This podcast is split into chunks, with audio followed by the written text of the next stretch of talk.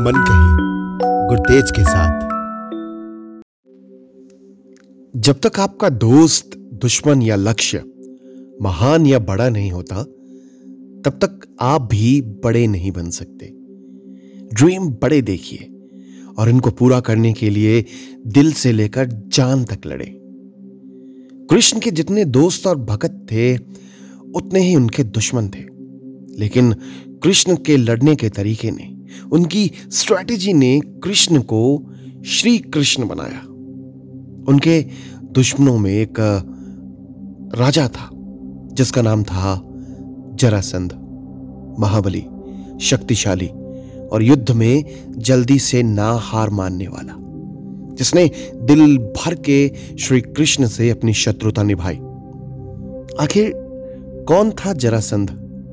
उसकी सत्ता फैमिली और उसकी सारी कहानी की बात करेंगे आज हम। लेकिन उससे पहले, अगर आप मेरे चैनल पर नए आए हैं, या आपने अभी तक इस चैनल को सब्सक्राइब नहीं किया तो प्लीज़ अभी पॉज करके इस चैनल को सब्सक्राइब कर लीजिएगा।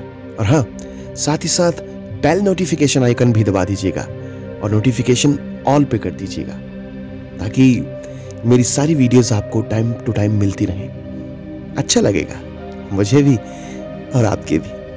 और हाँ महाभारत में आपका सबसे पसंदीदा पात्र कौन है, जो आपको सबसे ज़्यादा अच्छा लगता है? उसका नाम नीचे कमेंट सेक्शन में ज़रूर बताना। जरासंध के जन्म की कहानी भी महाभारत की तरह बहुत ट्रोमैटिक और इंटरेस्टिंग है। उस समय एक देश था मगध, जिसके राजा थे बृहदत्त। अब बृहदत्त की दो पत्नियाँ थी। दोनों को एक भी संतान नहीं थी जिस कारण बृहदत्त थे जो बहुत ज़्यादा चिंतित रहने लगे। और एक दिन वो महात्मा चंड कौशिक के पास गए और उन्हें अपनी आ, सारी बात बताई कि उनके घर में अभी तक कोई संतान नहीं है। बृहदत्त ने चंड कौशिक की बहुत सी सेवा की और उनकी इस सेवा से प्रसन्न होकर महात्मा चंड कौशिक ने उन्हें एक फल दिया और कहा कि ये फल अपनी पत्नी को खिला देना। इससे तुम्हें संतान की प्राप्ति होगी। राजा ने वो फल काटकर अपनी दोनों पत्नियों को खिला दिया। और यहाँ राजा बृहदत्त ये पूछना भूल गए कि फल एक पत्नी को खिलाना है या आधा आधा काटकर दोनों को? समय आने पर दोनों ने गर्भ धारण किया। और जब उन्होंने जन्म दिया दोनों ने तो दोनों के पेट में से आधा आधा जीवित शिशु निकला। इसको देखकर दोनों रानियाँ घबरा से गई। उन्होंने शिशु के दोनों जीवित टुकड़ों को बाहर फेंक दिया, लेकिन उसी समय वहाँ से राक्षसी गुजर रही थी। उसने जब उन दो टुकड़ों को देखा कि दोनों जीवित हैं, लेकिन है एक शिशु तो उसने अपनी माया से उन दोनों टुकड़ों को जोड़ दिया और वो शिशु एक हो गया। अब एक शरीर होते ही वो शिशु ज़ोर ज़ोर से रोने लगा। बालक की रोने की आवाज़ सुनकर जब दोनों रानियाँ बाहर निकली तो उन्होंने उस राक्षसी से उस बालक को अपनी गोद में ले लिया। इतने में राजा बृहदत्त भी वहाँ आ गए। उन्होंने उस राक्षसी परिचय पूछा तो राक्षसी ने सारी बात सच सच बता दी। अब ये देखें कि जरासंध का नाम जो था, उसी राक्षसी के नाम पर रखा गया। उस राक्षसी का नाम था जरा, और उसने इसको संधित किया, यानी कि इसको जोड़ा। जरा संध। जो जरासंध था, वो भगवान श्री कृष्ण के मामा कंस का ससुर था। कंस के बाद अगर सबसे ज़्यादा श्री कृष्ण से बैर लेने वालों का नाम आता है तो वो जरासंध ही है। जरासंध की दो बेटियाँ थी, अस्थि और प्राप्ति, जिनकी शादी जरासंध ने कंस से करवाई थी। जरासंध के बारे में एक बात और आती है कि उसे मल्ल युद्ध जो है, वो बहुत पसंद था। वो अक्सर इसे खेला करता था। द्वंद्व युद्ध यानी कुश्ती। उसने अपने राज्य में बहुत से अखाड़े बनाए थे, जिनके अवशेष आज भी मिलते हैं। बिहार के शहर राजगृह में ये जगह पाई जाती है, जिस पे माना जाता है कि ये जरासंध का अखाड़ा है। वो अक्सर यही खेला करता था। और एक बात उसके बारे में और है कि वो युद्ध में कभी मरता नहीं था। जरासंध चाहे कृष्ण का दुश्मन था, पर फिर भी कृष्ण उसे बहुत प्यार करते थे उसने श्री कृष्ण को हराने के लिए हर संभव कोशिश की, पर हार नहीं मानी। उसने श्री कृष्ण के सभी विरोधियों को बार बार इकट्ठा किया और उनके साथ एक महागठबंधन किया, फिर उनके राज्य पर हमला किया। पर हर बार श्री कृष्ण सभी शत्रु राजाओं को मार देते, पर जरासंध को छोड़ देते। सत्रह बार ऐसा हुआ। उन्होंने हर बार जरासंध को छोड़ दिया। एक दिन अर्जुन ने पूछा, भगवान, आप हर बार बाकी शत्रु राजाओं को मार देते हैं, पर जरासंध को क्यों छोड़ देते हैं? भगवान श्री कृष्ण मुस्कुराए और कहा, क्योंकि मैं इसे प्रेम करता हूँ। कुछ समझा नहीं? क्योंकि एक यही तो है। जो कोने कोने से मेरे शत्रुओं से गठबंधन कर उनको निकाल कर मेरे सामने लाता है, मुझे किसी भी शत्रु को ढूँढने के लिए बाहर नहीं जाना पड़ता। मुरलीधर का उत्तर सुनकर अर्जुन स्तब्ध रह गया। जरासंध के दिल में एक ज्वाला थी कि वो एक चक्रवर्ती सम्राट बनना चाहता था।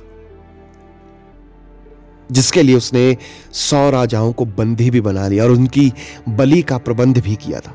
ये नहीं, इसके अलावा उसने बहुत से जो अन्य राज्य थे एटी सिक्स के करीब, जिनके राजाओं को उसने बंदी बना लिया था और अपने साम्राज्य का विस्तार भी किया।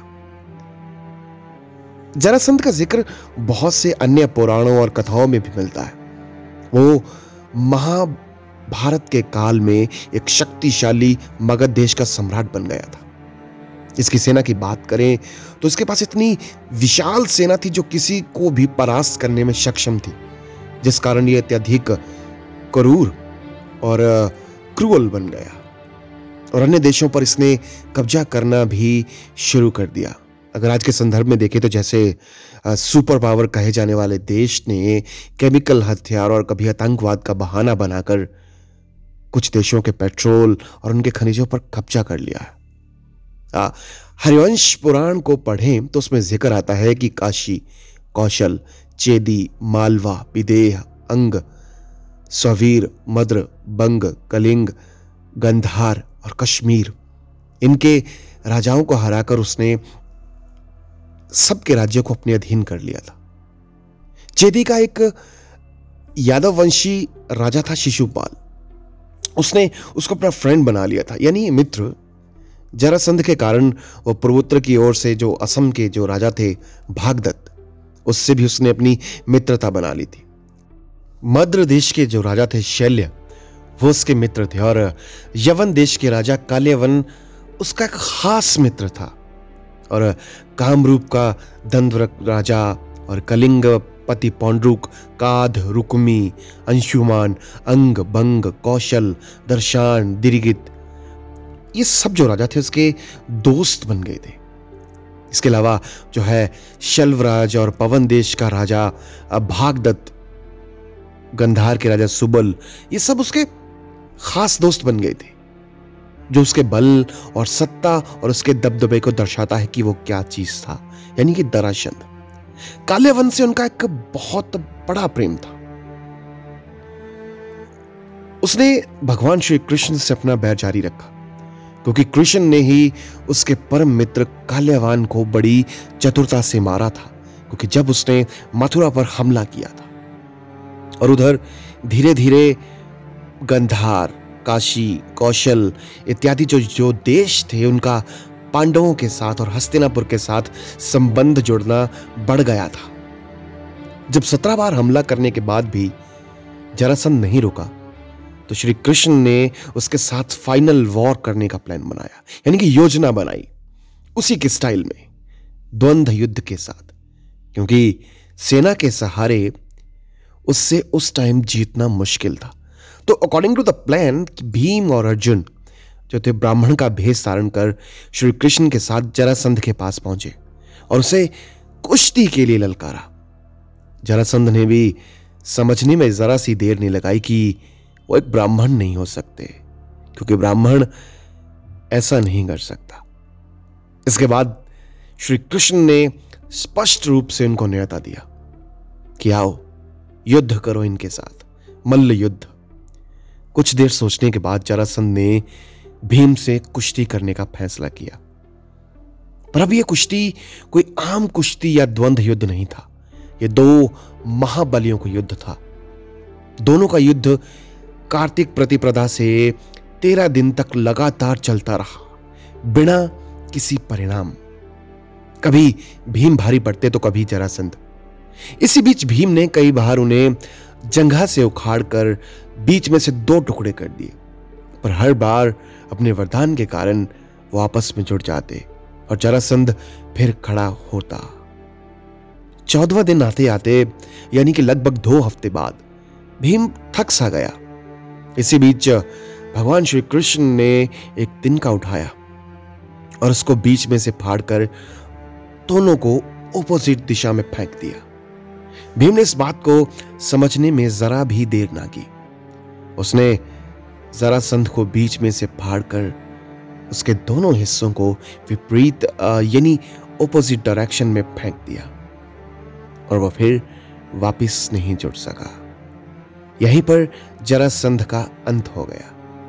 इसके बाद भगवान श्री कृष्ण ने उसकी कैद में से सभी राजाओं को छुड़वा लिया, जिनको उसने कैद किया था। पर श्री कृष्ण ने उसके राज्य पर कब्जा नहीं किया।